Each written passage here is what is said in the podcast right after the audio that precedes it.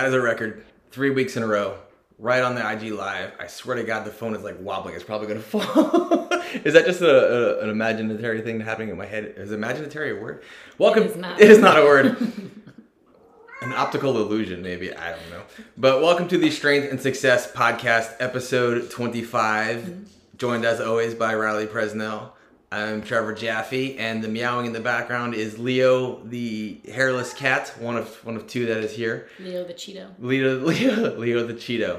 He's actually, I think his full name is actually Leo the Lion. I don't even remember. I like Cheeto better. yeah, Cheeto is more more, fun, and Cheeto won't bite your head off. He also is not very lion. He's not very lion. He's a male. Lion. Lion-like. Lion. Words are hard. We're, we're struggling with words today. What a time to record a podcast. but episode 25, and it is titled Uh, It, depends. I like to put her on the spot with that one. It depends, which is the best scientific answer of all time because everyone's looking for a concrete answer, and most things in life tend to be circumstantial. So, for examples of that is how many calories should you intake? It depends. What is your goal? What is your output? What is your activity level? What is your recovery like? Um, are you trying to gain muscle? Are you trying to lose weight? Blah, blah, blah. How much sleep should you have at night? It depends. Should you take a nap during the day? It depends. Yes. Naps are the best. Um, what program should you follow?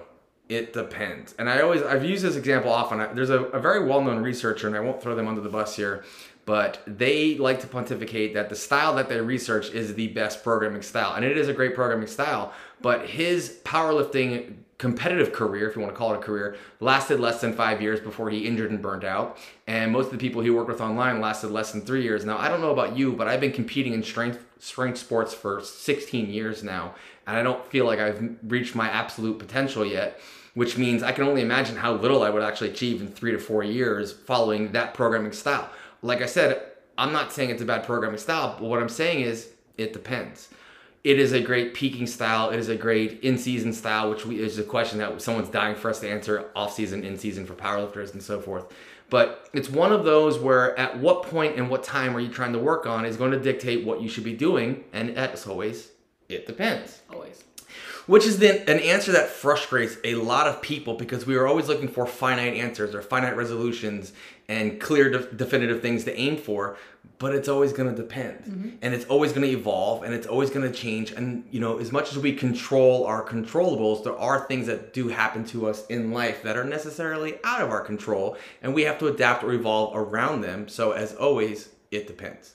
Even with small things like cues, people will be like, "What's a cue that I can use to not fall over in my squat?" It kind of depends on what you're going to understand. Like we can give you a cue or a way to think about it, but if you don't understand it, it's not going to help you not have chest collapse in your squat. So everyone's always looking for like the magic one answer when it comes to their cueing, their coaching, their nutrition, pretty much everything, even business. Um, you can get business advice from pretty much anyone. Like if you know if you're about to start a small business and say you have three friends that also have a small business, you can ask them all for what their best practices were or what it is that uh, they did well or didn't do well. And their answers aren't going to dictate exactly what you should do or what you shouldn't do. It's going to more give you information and research on what direction you should head in rather than like a definitive answer. So, how someone else runs their business is not exactly how you will run your business. Um, so, you can ask them, What's the best thing to do for, for me to start my business? And the answer kind of is, Well, it depends on what your business is, what your model is, um, all those sorts of things. So, uh, even like if you're built like this one happens all the time to me specifically. Um, lifters will be built similarly to me, like say same height, uh, same height and like you know longer limbed or whatever. And they're like, well, what should should I copy your bench press or whatever? And I'm like, no, you should do what it, what works for you. So just because we're built the same doesn't mean that everything's going to apply the same. It depends Right. on what your strengths and weaknesses are on what you should be doing or cueing. Yeah, for some people, they hear the cue chest up and they open the shoulders and they have a tall posture, and other people hear chest up and they arch the lower back. So the cues, the direction, the things you take are always going to depend. You can't look at something as so finite and concrete and think that there's no other way. There's always a way and that's really the point of this is there's always a way you just haven't found it because you're probably focused on the problem and not focused on the solution Many people are problem oriented, Yeah. not solution oriented. which which brings me because i saw charlie's on here and I, don't i don't know how long charlie can join us uh, he's welcome to join if he wants but charlie asked a great question if you have on your phone which is it kind of along the same time same same sorry words again along the same lines of what we're talking about right now as far as it depends because he was asking about a certain situation with clients You want to read the question Are lifters best off working with similar style coaches, the opposite, or does it not matter as much? As in, you have a very analytical or technique fo- focused lifter. Are they best served working with a coach who's the same or finding an opposing view, such as a coach that's more work hard, push your limits, and maybe not the overanalyzing type, and vice versa? All right, so let's start with the personality type first. Generally, an athlete will perform better if their personality type is similar to the coaches because it's going to help enhance communication and buy in and follow along. He asked about opposing viewpoints. That is a better way to learn. Paying attention to people who have opposing viewpoints or different styles or different systems or different ideology is a great way to make sure that you don't develop some type of confirmation bias mm-hmm. and stuck or set in a certain way and be open to implement some of their ideas. You're always going to want to test. That's where the it depends comes in. So if somebody has a very opposing viewpoint as a coach or as a style or system, you might want to start implementing some of those and see how you respond or how clients respond or react to it and see how it is because there may be some validity. Why can't I say the word? Validity. Validity. Thank you. We're, we're really struggling. And it's pouring outside. We just finished training. We're out of breath. There may be some validity to their ideology, even if it goes against yours.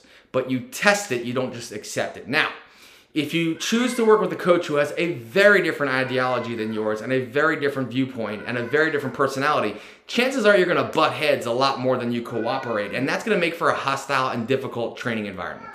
Um, I have had coaches in my past who had very different styles than I've had. And usually it just frustrated me to a point where I wanted to walk away from them as a coaching aspect, even if I wanted to learn from them, just because I, I couldn't come to a compromise with them. And that's important because if, if you're going to expect an athlete to train as hard as they possibly can, to be as disciplined as they possibly can, and then work as hard as they possibly can in all aspects, you're going to need them to, to buy into either you or your system. And usually it's a matter of principles, not a system, because it's always going to vary. But you want them to buy into your principles, to your habits. Um, some people don't like a coach who's very blunt and honest. You know, there are people who will send you a set and be like, I thought this was great. And you can write it back and be like, yes, it moved with speed, but it didn't move very technically. It didn't move very well. I'd like you to work on these aspects. And they get offended by that. And then there are other people where it moves like absolute shit. And all they want you to tell you is how proud you are of them because they want a cheerleader. They need emotional support. They need to be boosted. That's why they're here. Uh, I'm not the guy for that. the other spectrum of that is you don't usually see hyper neurotic lifters excel in the sport. That was my point I was going to get to. Yeah. I'm sorry I took No, that from you. Yeah. Reason being is all they focus on is what they're doing wrong. And they're so hyper focused on the negative, they either never see the progress or they get, Riley talks about this all the time, paralysis by analysis. Your brain can do one cue. It cannot do 12 cues. And if you see 12 things wrong with your squat and you're trying to do 12 different things every time you're squatting, you're, hold- you're holding your power back because you can't just perform. There is such a thing as just being dumb strong. Mm-hmm. If you look at the majority of higher level lifters, and I'm not calling them dumb, but when they perform under the bar in competition, they are dumb strong. They've eliminated that thought process. They've practiced as much as they possibly can, and now it's time to just simply execute and not think. The people who cannot think on meet day are the ones who perform the best. Uh, I think this comes down to kind of two factors within the coach and athlete relationship. I think that kind of no matter the style of the coach, whether they are super technique driven or just work ethic driven, I think that more of the uh, athlete communication and success of it comes down to the communication style rather than the um, analytic versus non-analytic type Right. like if you if you're super super analytical but you know how to communicate with people in a way that makes even a five year old understand i think that the lifter is going to benefit if you are someone who is more work hard but you can kind of draw on that uh, analytical you know uh, anatomical type of cueing then you will probably do okay so i think the communication style between the athlete and the lifter is a little or the athlete and the coach is a little bit more important than the type of coach in Yes. general. Um, because if you cannot, if if everything that you're saying to the lifter is either like going right over their head or it's pissing them off in some way or it's not helpful, it doesn't matter. You're never going to get through to them anyways. But like Trevor mentioned, there tends to be this curve with lifters, right? So there's the there's the far end of one spectrum which is the overly analytical and they want you to diagnose the degree of what their pinky should be at every single lift and all they want you to do every single session is kind of rip them apart and like they're ripping themselves apart watching their videos and they're overly analytical they're at one end of the curve there's the other end of the curve where the lifter literally does not care at all the thought process behind what they're doing, why they're doing it. Um, they just see a number on a paper and they move it. And that's it. That's more of like the quote unquote dumb strong, like we're talking about. Those are the two ends of the spectrum. And while the dumb strong tends to get a little bit further, I do find that when a lifter doesn't understand the intent or why they're doing something, they tend to hold themselves back because they kind of don't really care and they kind of just end up going through the motions and they're mm-hmm. like they maybe won't push themselves. So they'll see you know 80% and if they have a variance up to 5% and they see 80% they'll just do what's written because they're like well it's just what's written so i'm just going to do it. And they never end up pushing themselves if they can. Or the other end of the spectrum which i tend to deal with quite a bit is the analysis paralysis part where it's just like they hit a PR and they're mad because they're like, it moved two seconds slower than I thought it should. Instead of being like, wow, I just had a 10 pound PR. That's freaking awesome. Right. You know, they're, uh, Happens often. Somebody will send you a the PR and they're mad about it. I'm like, how are you mad about a PR? yeah, they're like, I hit this PR, but I'm pretty mad that my, that I lost tension. You hit a PR. Who Right. cares? In that moment, who cares? That's when you, that's what I usually always say is like, if someone hits a PR and they're like, well, it's not as pretty as I want it to be. Well, one, who cares? And two, that's what we aim to make it They, now. they never give you style points. You don't get No. extra white lights for having a pretty squat or a pretty bench or pretty deadlift. You get white lights for hitting it to the standard of the competition, and that's that's it. and there's always the future t- to make it pretty. So eventually, that PR that you just hit today or last week or whatever is not going to be a PR anymore. There's going to be a new one, and that weight will eventually move prettier. So get over it. In the moment, be happy about it. Just get stronger. Yeah, the people that kind of are in the middle to where they're like, okay, I know something's wrong here. Let me ask my coach. Uh, whatever my coach says, you know, if it makes sense and it applies, cool, I'll apply it and I'll be better next time.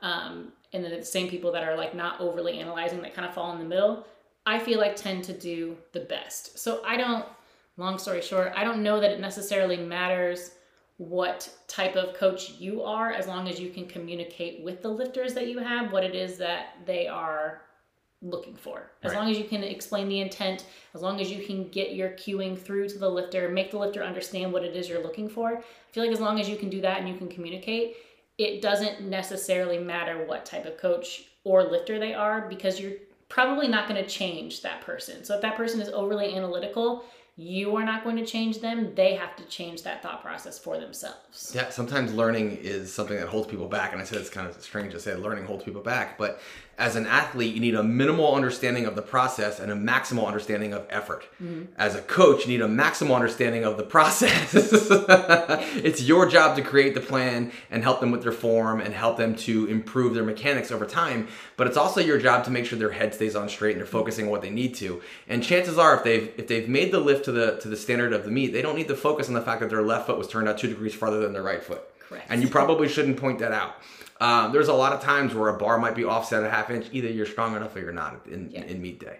You don't It's get a redo. You don't get to pull a mulligan. Uh, one of the best examples of like a, a, a- an understanding of the sport and a lack of intelligence is Floyd Mayweather.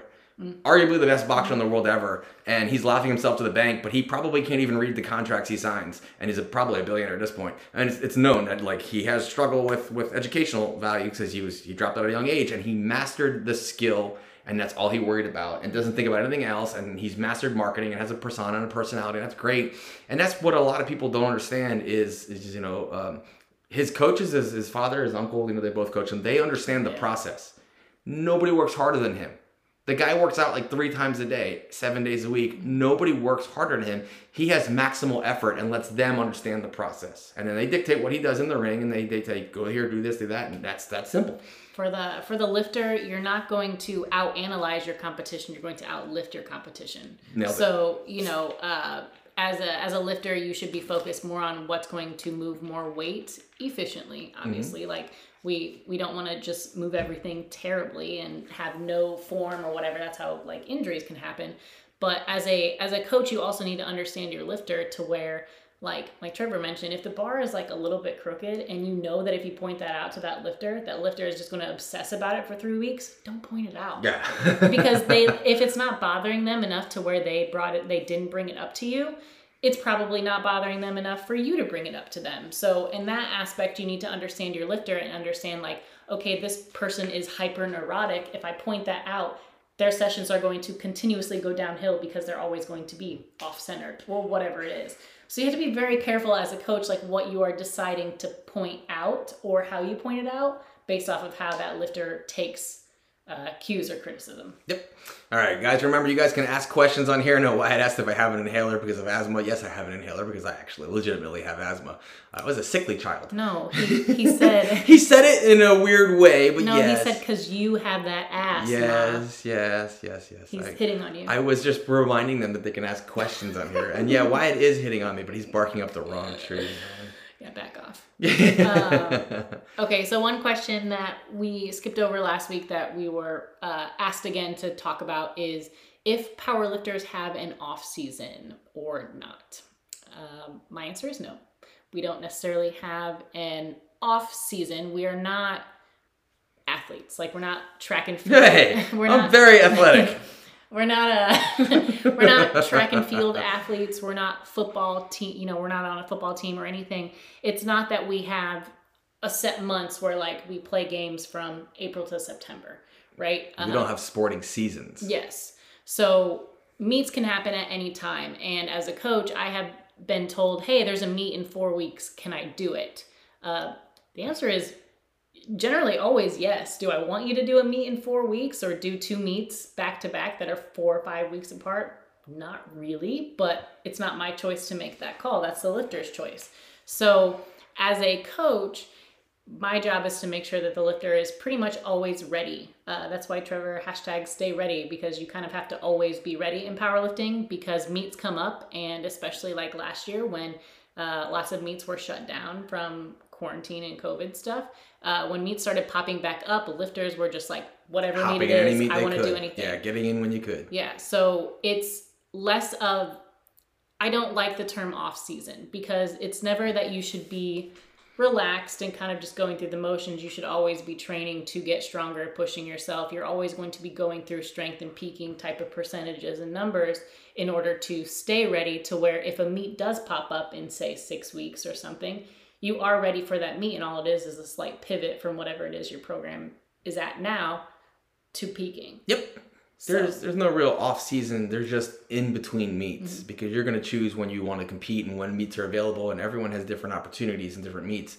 Uh, that can come up at different times, which is why we always talk about kind of staying semi-ready. Uh, she made the joke about not doing meets four weeks apart. We're doing a meet four weeks apart. Oops. However, they're a little different. So we're both competing at our at our what would be our competitive weight class. Like I'm competing at 198, she's competing at 148 for the showdown meet, and then four weeks later when the search, we're both going up a weight class just for fun, shits and giggles, and to hang out with our friends. So there's not a lot of pressure or anything to worry about in the second meet. We're just doing it for fun. A lot of people, when she mentions that, will do a meet and then not have the day they wanted or miss a lift or come close to a lift and like, oh, there's another meet in four weeks. I'm to try it again. Like, you're not to get that much stronger in four weeks. We're not anticipating that we have bigger, better totals four weeks later. We're literally just doing it for fun, up a weight class with no pressure. Just because we love searching new levels at gym and the people there, they're really cool. And a lot of our friends are competing there. A lot of our clients are competing there. So it's an opportunity to, to compete and hang out with them. Um, so that's one of those things where you don't have a seasonal sport. You can decide what is ideal for you to compete. Some people prefer to compete in the winter because they're less busy. Some people can prefer to compete in the summer because they have more schedule availability. It's really, hey, what does it come down to? It depends. it depends on what is the best time and the best scenario for you when you feel most ready or you feel like you want to or the best opportunity becomes available to you. We've been to areas with some of these seminars where they only have one or two meets a year because the gym that we were at are the only ones who host them. There's not another meet for 150 or 200 miles. they're very far away. And we've been to some areas like if you go to Texas, there's 28 to 30 USPA meets alone in a year in, in Texas. That's a lot of opportunity. And that's just USPA, and then there's UPA, and then there's uh, IP um, IPF USAPL meets, and then there's also like APF meets, and like there's a ton of meets in Texas. There's a ton of meets in Florida. There's a ton of meets in California and New York. So some areas you can have the opportunity. Literally in Florida, if you wanted to, you can compete every other weekend. There's a meet literally every other weekend between one of the seven federations that are here, and you can compete into. So it's just a matter of when it's best available to you and when you want to. There is really no off season because we're not a seasonal sport. There's just time in between meets when you're focusing more on building than testing. I also don't like the term off season because I tend to feel like people relax around that like they they let their training kind of go to the wayside a little bit or maybe they don't push themselves as much or start to skip accessories. Like when people feel like oh it's an off season it's not a big deal i'm not a meet prep so they kind of don't push themselves. Mm-hmm. i don't know if you've ever experienced that but i feel like that's how it generally goes um, you should always when someone's yourself. in off season, mm-hmm. they go through the emotions rather than yep. applying effort. Yeah. Yep. And then you know we like to we should be training hard so peak is easy, but in that aspect you are training easy so peak is hard. Right, and I've talked about it a lot, and she's mentioned it. Train hard, peak easy. That's when you want to dissipate fatigue. It shouldn't be the other way around. When you're training easy and then peaking hard, because that's when you go into meet fatigued instead of recovered and refreshed. Yep. There's a question here. This is our this is our grandma, right? Yes. I am SM. I don't know her first name. I'm sorry, but she's like a, a grandma having trouble to brace properly any thoughts on the breath belt or something external to help i'm a i'm a fan of external cueing and reactive neuromuscular training i don't know that the i've not tried on a breath belt so i couldn't give you an honest review of it it's an expansion tool that you learn how to expand your increase the circumference area, which 360 degrees of expansion through your diaphragm, and and you're always breathing through your diaphragm, but through your obliques and trying to spread them out against that. Um, legitimately, you can take a short band, like a Elite FTS short mini band, and put that around your waist to get the same effect. It's not going to cover the same surface area, but that's as far as the RNT effect is going to happen with a breath belt. You're just expanding against that compression that's also legitimately going to happen with an actual powerlifting belt. You're mm-hmm. going to expand against that compression. So if you struggle with bracing any belt is going to have you force expansion against the belt. Using the breath belt, I cannot say with authority would improve your ability to breathe and brace any better than an actual belt would. I do have a couple clients who have it and they seem to enjoy it. They like it for their beltless work or somewhat beltless work because there is a more surface area and, and some compression there. Um, would I personally recommend it? I, I can't because I've never tried it and never put it on to give it a, a, a glowing recommendation. Um, there's a lot of controversy around it, so give it more time, give it more reviews, let people work on it, let people work with it. Let me see what you know the higher level lifters think who aren't sponsored by it. If you start seeing lifters who buy it and promote it who aren't sponsored by it, it's probably beneficial. Uh, most of the people who have coupon codes for it, who are the ones wearing it and sponsoring it, it's probably not ideal because they're making money from it. That's just the truth. Um, not taking a side here. I think it has potential uh, any RNT tool, any reactive yeah, neuromuscular tool is going to help. There's a lot of physical therapists who use a, just a basic band around the pole and they put it around your low back and have you try and breathe into that band to learn how to have better di- diaphragm mechanics. So it's the same thing. It's just the difference with the breath belt is you're wearing it for your exercise instead of just standing still and working on it. There's potential there, but I'm not ready to recommend it yet. Yeah, I don't I don't have any clients that use them currently, so I or at least I don't think so. So I can't make any recommendations either. I'm more of a fan of um, I think you have videos up of most of them. Like I'm more of a fan of something like a counterbalance squat to where it's like interior, interior loaded, loaded yep. um, and you're learning to breathe into that pressure. I'm more of a fan of something like you uh, your ab wheel video that you just posted the other day with like a ball between yep, your knees and doing the, legs. the ab wheel. Um, I would rather a lifter do those kind of things because you're kind of learning to move through a full range of motion with some semblance of a load there, um, rather than just I guess trying to breathe into it. Like if you need help with it, I'd rather do something like that um, than anything else. Or like I love breathing planks, like breathing side planks, to where instead of just counting for time, most you people hold their pressure. breath. Yep. Yeah, most people just hold their breath for like the 20 or 30 seconds that they're in a side plank. But instead of doing that, actually focusing on taking five, six deep breaths in and out expanding your midsection, not just not just your belly, but all the way around, expanding all the way around. Five deep breaths each side is going to benefit you um, really well. I feel so. Working on that is more beneficial. Embracing is probably the hardest thing I think for most people to grasp. Right. Um, it's very complicated and it does tend to crumble a little bit when you're under load. So the more that you can practice under real load, the better you'll get. Yeah, and those of you who can see this and you're on the live, instead of thinking of breathing into your belly, there's the floating ribs in your low back and my back. Try and breathe so you can feel the pressure against the floating ribs. That means you're expanding all the way to the posterior side against those floating ribs, and the diaphragm's going to push down and spread apart into the internal external obliques, and you're going to spread apart to create more mass, mass and width. So that should be the goal, not necessarily to belly breathe, because when you teach people belly breathing, they go into extension. But if you teach people to breathe into their lumbar spine, into those floating ribs in the back, they go into width. They, they expand different. They don't go into extensions. It gives them more more space. Also, try nasal breathing first Yep. before mouth breathing. Uh, most people naturally will fill up their diaphragm when they breathe through their nose, but for some reason, we all want to take a deep breath in through our mouth when we brace. So try breathing in through your nose first, and then taking another short, quick breath through your mouth. All right, we've got a question, ironically. In your experience, best ways to deal with and rehab adductor and or hip flexor tweaks? Well, I've Wow. torn my left adductor. Perfect question for and you. coming back from that one, I tore my right hip flexor in the surge meet on my second squat. Still deadlifted though, because that's just me.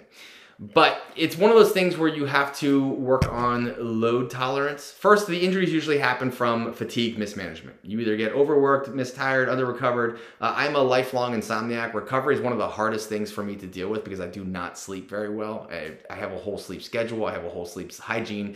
I take something that apparently someone texted me that said would knock out an ox because it was in my story, and I still struggle with sleep. I have since I was 10. Uh, it's more from a traumatic incident than anything else, but my sleep is not very good and I get sleep paranoia. But recovery is the first part. You want to minimize injury by enhancing recovery. So if you're overworking or doing too much, you're much more likely to break down. It's not so much the form. The form doesn't help. But if you are fatigued and you have poor form, then you are likely to see those injuries occur. The other thing is when you're coming back from an injury, it's all about creating tissue capacity and tolerance. You're trying to rebuild the availability. The reason why most people keep tweaking something is because they rush back mm-hmm. too quickly. That is a great time for eccentric tempo work. The eccentric helps with the tissue remodeling. It is a great time for a long pause duration so the tissue can hold in its most precarious position. And it's just basically a great time for higher repetition work to build that tissue capacity, increase blood flow, which brings healing nutrients, and time under tension. It is not a time to test loads. Mm-hmm. Everyone says, well, this didn't hurt this week, so I'm going to add 20 pounds next week.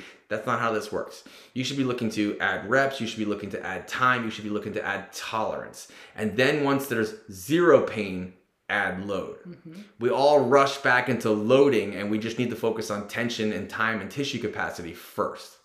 This is something that I see you do really, really well that I wish some of the lifters that I work with would do. um, it, it, like you mentioned, rushing back. So, like, let's say, you know, they have whatever tweak it is, and um, you do this off like often where you'll say, okay, for example, like a squat, say 135s on the bar for your first week where you're trying to assess the tolerance. In the first week, you get to eight reps, right? And you're like, okay, that's where I'm gonna stop. That's where I'm at like a one or a two out of 10 on the threshold. I'm gonna leave it there. The next week, instead of just being like, uh, instead of warming up with 135 and being like, yeah, it feels really good, I'm gonna go to 225. You will do 10 reps of 135, or at least one more rep, or something, or maybe you'll just add five pounds because that's a win. Yeah. You know, like that's what. The bench rebuild was literally five pounds Five a pounds week for seven week. months. yeah. And where I see lifters kind of go wrong is like week one, they'll, you know, of rehabbing or reworking or whatever it is, they will load up the weight and they'll be like, okay, that feels like a like a one or a two. I'm gonna stop there. And then week two, they're like, well, this feels really great, so I'm just gonna load it up and I'm gonna, you know, everything felt great, so I'm gonna push it because everything feels good. Mm-hmm. And then that's when they tweak it again. So Trevor does this really well, and I I see I train with him all the time, so this is the best example that I have. Is it'll be like a five pound increase every single week, or one rep increase, or two rep increase every single week until there is no pain instead of like you mentioned rushing it because this goes from something that could maybe be healed in four to six weeks to now you've set yourself back 12 weeks Right. because you can't put your ego aside and just small steady wins like if you have a win for the day that doesn't mean start try to stack on three more just take the one win Volume is also going to help you grow Yeah. and get stronger over time. Uh, if I wasn't in meet prep right now, my one of the goals I wanted to hit was like five by ten with two twenty five for the bench, rather than pushing the weight up a little bit as we're getting closer to the meet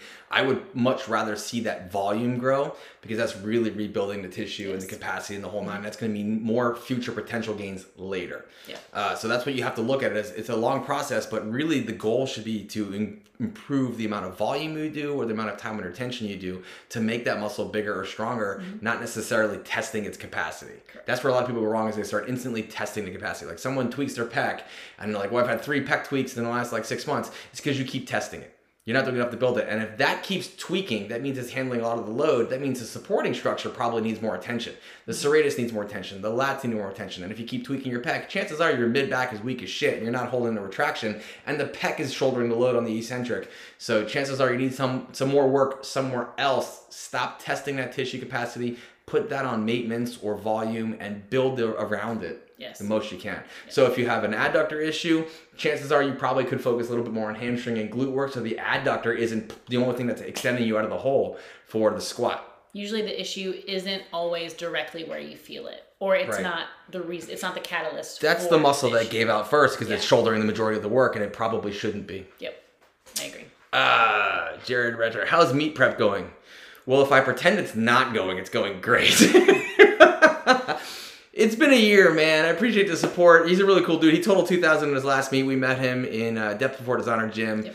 Uh, it's it's just been a, a hellaciously crazy year. A lot of external stuff outside of the gym. Um, I always look forward to training regardless of what's going on outside of the gym. But uh, a lot of things to put in order outside of the gym, and, and once those are in order, maybe the stress will just dissipate a little bit, and I'll sleep a little bit better. But we'll see. But it's getting there. I appreciate you asking. Diaphragm breathing feels easier to do on squats versus deadlifts, of course, because the bar is loaded onto you. It's actually on your structure, on your frame. That usually means somebody has rushed into pulling without gathering the tension or what we call slacking out of the bar. Whether it's a stiff bar or deadlift bar, if there's space, then that means you haven't braced or created tension. So when you're reaching for the bar, you want to make sure that there's no space, it is tight to you, and you have expanded as much as you can because tension equals torque. So if you are breathing and bracing better on squats, it's because the bar is sitting on you and you have to breathe to support the load. If you're not braced as well on deadlifts, it means you haven't gotten all the tension out usually. Uh, this can sometimes be easier to do if you take your brace at the top, Mm-hmm. which generally means that you're going to have to be quicker once you're bent over to set up. So, um, starting the starting with your brace at the top and then reaching down to the barbell. If you're having trouble, stop spending so much time bent over before you start the rep, which doesn't mean rush it. It just means you don't need seven to 10 seconds to figure out what it is that you're supposed to be doing. If you need to take the brace at the top, make sure that your hands are set and then you pull your slack out and then go. So sometimes changing that to where your brace at the top Yep. uh, of the deadlift can help. Matt Matt says embrace the float. Brandy joined. Uh, looking forward to seeing what she does at the uh, showdown. She's had a good training prep, so I was excited to see that. I always like to see when strong lifters join in, and sometimes they, they offer their opinion. They, they put it down there, which is great, and uh, more advice. She Uh, just benched 303. Jesus. Yeah. it was 303 or 308. It was really, really I think good. like previous comp max like 285s. That's pretty significant. Yeah. So good job, Brownie. That's that's pretty impressive. Uh, and always the deadlift record's on the line whenever she's in a meet. So you know one day she's gonna hit that 600 plus. plus, and I think he's actually head to head with Christy. Yeah. That'd be pretty cool. Very, very exciting. All right, Brandon told me about the Lock 5. Can you tell me about it? Uh, okay, so a great topic of conversation here. And also, we started back with the, the topic of the, of the podcast this week being It Depends. If you look online, there's going to be people who will belittle Andrew Locke's advice. There's going to be people who belittle um, Squat University's advice. There's going to be people who belittle Stu McGill's advice. There's going to be people who belittle power, uh, um, postural restoration, dynamic neuromuscular stabilization. Any system that somebody has, someone's going to belittle or find fault with it. And that's why it always it depends on what you should be using, what you need. The Lock 5 is kind of similar to McGill's Big Three. Uh, Stu McGill's big theory is that if you create trunk stability, you enable distal mobility. So your appendages can move better if you have a thick braced torso and trunk. Uh, some people think his research is skewed. Andrew Locke kind of uses the same thing, except Andrew believes more in activation. Uh, McGill doesn't talk anything about activation. He just talks about tra- strengthening core strength, trunk strength, so you're rigid through the lumbar spine, so you reduce the risk of injury to discs. Andrew is more of activation based drills at certain things. If you learn how, he calls it uh, pre activation potentiation, I think, which is kind of a play on post activation yeah. potentiation. Yeah, so he uses really it pre. Mhm. like being prone on the floor and using a hip circle to spread your legs apart to work on abduction Mm-hmm. um, and so forth. The lock big three is just basically taking a, a like side plank, a regular plank. Uh, it uses a flex knee hip extension, so you're focusing on the glute, not so much the hamstrings to extend the hip and so forth. And he calls it a renegade row, but it really isn't a renegade row. It's just a push-up position shoulder tap where the multifidus, which is one of your spinal deep spinal stabilizers, is activated. So he likes to use that as a warm-up to turn on activation. You could argue whether some people need a warm-up or don't need a warm-up. If you get to the gym and you can get right into the bar, kudos to you and move. For a lot of people, the warm-up and activation drills are more of a mental thing. Yes. It's shifting your focus to now, this is training time. I'm shutting down my work, I'm shutting down my family, I'm shutting down my phone, whatever, and I'm focused and directed on training. So that five to 10 minutes that I usually program as a warm up has more to do with switching on mentally than it does switching on physically. Um, there isn't a lot of research showing that physical warm ups enhance training. There's a couple studies that show like a plank and a side plank can enhance force production on squats and deadlifts. Um, but there's not a lot of research that shows any help to doing things like dynamic mobility, foam rolling, static stretching, so forth. There are some studies that show long duration static stretching limit power output and actually you perform worse and you're weaker. Mm-hmm. So when I say long duration, I'm talking 30 to 60 seconds. I'm not talking 5 to 10 second stretches. That's not going to fatigue a muscle. If 5 to 10 seconds of a stretch fatigues you, you're just freaking out of shape. Yeah, you got much bigger problems. You're just out of freaking shape. Um, so not everyone needs a warm up the younger you are, the less you probably have to warm up. The older you are and the more stressed you are, the more you probably can benefit from some type of warm up. Like I said, it becomes a more of a neural activation as far as your brain. It is training time and you become more focused and you prepare mentally for training as opposed to uh, somebody younger who maybe doesn't have a mortgage, a kid, a wife, um, a boss, and whatever, and they can just go in and that's their break from college. They probably don't need to warm up as much. They can get right into the bar and just start squatting the bar for a set of ten, and that's their that's their warm up. But Caveat to that, if you are core weak, and that is a limiting factor in your squats and deadlifts, that's one of the reasons why I also like to put that up front because then people actually do it. Mm-hmm. If you put planks, side planks, wheel rollouts, hanging leg raises, whatever, at the end of someone's workout, chances are a lot of people skip that because they're tired and they just leave it. And they're like, well, why isn't my squat moving? It's like, because your core strength isn't improving. Yep. Whose fault is that? Or you why does my it. back why does my back right. because your core is weak? Yes. Uh, we just talked about this, I think, on a walk. Like, uh, whenever we get into lift, I always roll my back out on a foam roller and it cracks my back. And does that do anything for me? No, but it feels great. Fucking and then I'm ready to go. if you uh, feel good, you lift good. Yeah. Shout out to Tony Rogers. That's his big saying. When you feel good, you lift good. Yeah, I also really love the lock clam. I feel like a lot of people do the lock clam better than they do just like a side clam. Yeah. Because it's more actual glute activation. A little more isolated to the actual glute yeah. and hip abduction. Yeah. Uh, hip abduction is very important if you're a sumo puller or a wide stance squatter. Not everyone's a wide stance squatter, so they don't necessarily need the hip abduction. But if you are sumo puller, hip abduction is vital to your sumo. Yes. As well as shoulder external rotation. If you can't external rotate your shoulders, your sumo is going to struggle. Yes. Okay. What so do we got? We answered that. Um, this was a good one, not necessarily just powerlifting related, but unforeseen pros and cons you found working for yourself. Ooh, okay. This is one that took a long time to develop.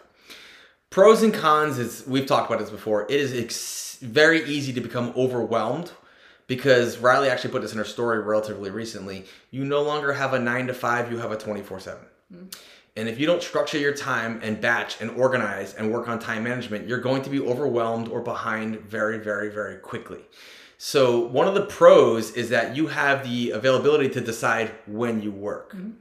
One of the cons is you're attached to your work every day because you are responsible for the company, you own the company, you own the business, so you are doing something for the business every single day.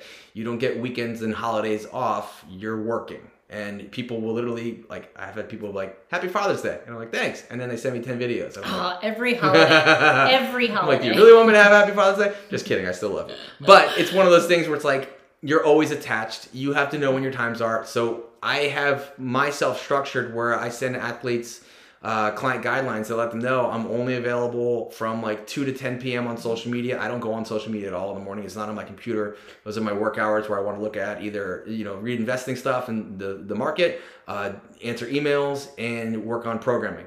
In the afternoons, I'm available through Instagram from like 2 to 10. That doesn't mean I'm available all the time. All the notifications on my phone are shut off. Like, so I don't want to know. My phone stays on silent. It says I'm doing a disturb. I don't want to know. I will go back and forth on there and answer people through there because I do have a son. I do have a family. I do have a girlfriend. I do have people I want to talk to. So I can't be on call. But one of the cons is people will sometimes get upset that you're not available when they're working out. And that's just a lack of responsibility on their part. So if you send someone their program on Monday and on Friday they're in the middle of the gym saying, hey, what is this? That's their responsibility. That's them being an irresponsible adult by not looking at it on Monday and saying, let me find out what this is before I'm at the gym on Friday. But people will turn around and be like, well, that's your fault. I was in the middle of the gym and I was struggling and you weren't available to help me. It's like, no, that's not how this works. There's that's what a personal trainer is. There's not a powerlifting emergency. Yeah, there's no such thing as a powerlifting emergency. You know, if you get hurt, you go to the hospital. That's how, your coach isn't going to be able to help you from three thousand miles away. Um, it's one of those things where that's probably the con Mm-hmm. is people will disrespect your time and in turn disrespect you, and that can be very very painful sometimes. Um, one of the pros that I love is I fucking love what I do. Mm-hmm. I have been called a workaholic many times, and I'm okay with that because I truly enjoy what I do and I love working on it, and I will work on it all the time because I love it. I will constantly read about it, I will constantly learn about it, I will constantly talk about it, and I'll constantly be about it because I love what I do. I love that I get to do this. It's fantastic. Um, the only real con is it can be difficult to shut it off. The only time I've ever been able to shut it off is when I've gone on a cruise. I put my phone in the safe the day I get on the cruise, and it doesn't come out of the safe until I come out of the cruise, and I never buy the internet. Uh, with COVID, I haven't had a cruise in two years. so I haven't had a single moment of time to relax or a day off in two years. That's the con. Yeah, so I thought of, I answered this on my story, and I thought about this a little bit more too. Um, one of the cons is is that it, it's a pro also because obviously like you work for yourself, so you answer only to you, so that's cool, you know, like you don't have to answer to like a, a mean boss or one that you don't agree with or whatever. But that is also a con because let's say that I wake up on a Monday and I'm just really not feeling it, and I'm just really like really tired and I don't have any uh, motivation to do anything, I still have to work anyways. And I have to find that motivation, that drive within myself to get my work done. Um, so it is really, really important to be disciplined and regimented in your schedule because if you don't like, I, I went through a phase probably for two months where I was behind probably two days every single week. And normally, normally what I do is I start programming on Wednesdays and I program Wednesday, Thursday, Friday, Saturday for all my clients. Monday, Tuesday is generally my um, that's like the day I work on like culture stuff or it's the more creative day to where I'm designing or whatever it is. Like we have we have meetings. Um, We can review. we have all of these things It's an inside joke. We have all these things that you know to do. So there would be weeks where i probably didn't start programming until friday. Um, and that is entirely my fault. So between friday and saturday i was doing 70 programs. That's a lot of programs. That's a lot to be staring at my computer screen. I try to cap myself at 20 a day. Um, and that is entirely my fault. And it was because i was not finding the drive to get it done. And i was like well I have until Saturday to do it, and I just really don't feel like doing it today. I just want to relax, whatever. That's my fault. That's a con um, to where if you are not wanting to work, you do have to find that drive in yourself. And if you don't have it, you're always going to be behind. Yes. A great point there. If you ever want to work for yourself, if you are not intrinsically motivated Yes. and you are externally motivated, you're going to struggle working for yourself. You Yes. must be intrinsically motivated to succeed because it, all the success is on you. Yeah, I would be. I'm. I'm very intrinsically motivated. I am very. I'm not very extrinsically motivated at all. Like I don't care what other people are doing or whatever. I very much care about what I'm doing or what you know, like we're doing or whatever. Um, but I would be lying if I said that there I was motivated and driven to do it every single day. And I feel the same way as Trevor, to where I love what I do and that I get to do this. And I think this is awesome. The fact that I'm the age that I'm at and I'm in 100% working for myself is incredible. I, 87? yeah, I'm 87. You look great for 87. Thank you. Um, so it is, you know, like I love what I do. I would not change a thing about what I do, but I would be lying if I said that every single day I woke up and was like, writing programs sounds incredible today. you know, like there's just days where you're not going to have that. So it is a con. And if you cannot find that intrinsic motivation or that drive uh, to do, to work for yourself every single day, you're going to struggle. Um, the pros, very similar to yours, is like I love that I get to do this every single day. Um, I love powerlifting. I love helping people feel stronger. I love running a supplement company and getting to be creative with whatever we want to do. And the fact that I don't have to filter my ideas through other people. I mean, obviously we work on ideas together, but it's not like me giving an idea and then it being turned down and then we feel stupid for giving that idea. So it is way cooler to work for yourself, but it's not all sprinkles and rainbows like you would think it might be. Yeah. You have to be intrinsically motivated, and more importantly, you have to be self-disciplined. Yes. You have to be self-disciplined because, like Riley said, there are some days you wake up and you don't want to do that. You don't want to go write the programming or answer people or go on Instagram and answer and look at videos. So you have to just have the discipline to do it regardless of how you feel. Just like your food, just like your training, just like your recovery, just like anything else, you have to be disciplined in that process, especially if you work for yourself. Because if you are undisciplined, no one's going to come do it for you. You are in charge. You work for you. Right, I thought I thought this was an interesting question, so we'll end with this one. Depending on the Fed I'm competing, does that affect coaching or programming? No, No. No, it shouldn't. Um, the division, yes, you know, as far as wraps or sleeves, absolutely Yeah. can affect the programming. But the federation you compete in, I, last time I checked, every federation had the exact same rules as far as what squat depth is, what a pause on the bench press is. Uh, the only thing that's slightly different is like APF has a rolling start. You don't have a start command at APF for bench press. Every other federation has a start command for bench press. Yep. So usually you'll see a lot of bench breakers broken in the APF, but that's a whole other story. but no, the, the, it shouldn't change. You know, sometimes people are like, "Oh, I'm doing an APF meet so I can squat this high." It's like, nah, because once you accept that, you're always gonna squat that high. You're always gonna not pause your bench press. You're always gonna hit your deadlift or use straps or whatever. So it should never change. You should always try and train and uphold a certain personal standard. And as a coach, you want them to have the standard there's good judging and bad judging, and it doesn't matter what federation. I don't care what anyone says. I've seen great judging in poor federations, and I've seen horrible judging in s- supposed prestigious federations at the most prestigious meets. Um, it is subjective to human error. Judging is subjective to human error, and sometimes they blow the call, and sometimes they don't. We're we're we're hoping that more people who are educated on what the standards are are in the judge's chair, but that's not always the case. Sometimes it's their home gym and it's their buddies and like, well, they tried hard, so I gave it to them, and that's you shouldn't be in a judge's chair. Yep. That's on the judges. That's not on the coach. It's not on the athlete. It's on the judges. If you don't uphold the standard, nobody else will either. So I never change programming. I never change coaching, and I never change looking for that standard, regardless of whatever federation you're doing. That's not my job to teach people to lift or be substandard. My job is to make them and help them facilitate their goal, which is to get stronger and up their total. Yeah, I've had that in um, client intake forms where they're like, "My next meet is USAPL meet. Is that okay?"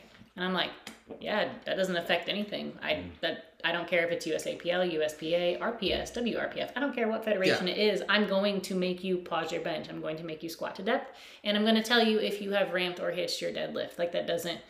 It doesn't matter. There should be no effect on it. Um, and if your coaching style is changing because of what federation, like if they're a little bit more relaxed with you because it's an APF meet, that's not setting you up for very good success. while we're on that topic, from a coaching perspective, when I look at an athlete, if an athlete takes a PR that is not the standard, I don't count it as a PR. What I mean by that is if they take a squat and it's egregiously high and you can see it's high, that's not your PR. Yeah. If you took a max single with straps in your deadlifts, that's not your deadlift PR. If your butt comes off the bench, it's If your butt comes off the bench, it's not your deadlift PR because it wouldn't uphold him the standard. I'm going to tell the athlete, like, listen, great. That should give you some confidence you move that load, but we're not going to use that as your PR for your attempts and your meets because it wasn't to meet standard. And I will be frank with that, and your athletes don't like that. But if you've pulled a max single with straps, that's not your PR. You know, and if your squat is high in, in training, it's not your PR for meet. Maybe it's something you can aim for to hit again in meet or come damn close to it. Because I've had that where people will, they're like, oh, I, I hit a PR on bench. It's like, but they didn't even come close to pausing. I'm like, you're not taking that in the meet unless you can pause it in, in training. Nope. Yeah, because otherwise you're just setting yourself up for a bad day. If you go to the meet thinking that you can press, you know, 300 pounds without a pause, and you're going to press 303 in a meet with a pause all of a sudden, it's not going to happen. You'd be lucky if you got 292. That pause is a huge different maker, difference maker for a lot of people. Especially if you don't train it. Yes, Yeah. especially if you don't train it, you don't get used to holding it. Um, it's something I nitpick on as a coach often too. Is when someone just jumps right into their bench without actually waiting. Because uh, and I talk about it almost every seminar. A, a bench attempt in a meet is going to be like six to seven seconds. A bench attempt in a gym is going to be like one or two seconds because people will get the bar, they'll drop right down, pause, and come back up. That doesn't happen in a meet. In a meet, you got to wait for your lift off person to get out of the way. You got to wait for the start command. You got to wait for the press command. Then you're holding it until the rack command. Yep. So it's a good habit to hesitate and wait so you are not thrown off by that by the meet. So someone who's constantly rushing their bench attempt in the gym and all of a sudden like, oh, they're making me hold it forever. No, that's just the standard of the meet. You didn't train to it. They're making you hold it as They're long as making you're you hold it as long as you're supposed to. Exactly right. Um, think that's about it. All right, so yeah, we're cut it. We cut him five minutes short now because we have to go get Titus from school. The school line comes out if we're not there. He's like, "You don't love me." So, so thanks for you, thanks for you who joined us on the live recording. Remember, the download is available every Monday. Please leave a five star review when the downloads are available, and please share this in your story to help get it out there because we put a lot of information out there. We just simply want to help the community. Make sure you follow Culture Nutra. Make sure you're following Riley Personnel. Make sure you're following me. You probably are because you're watching on my on my Instagram. But you know, just have to say it. So there it is. Hope you guys have a good one. Thank you.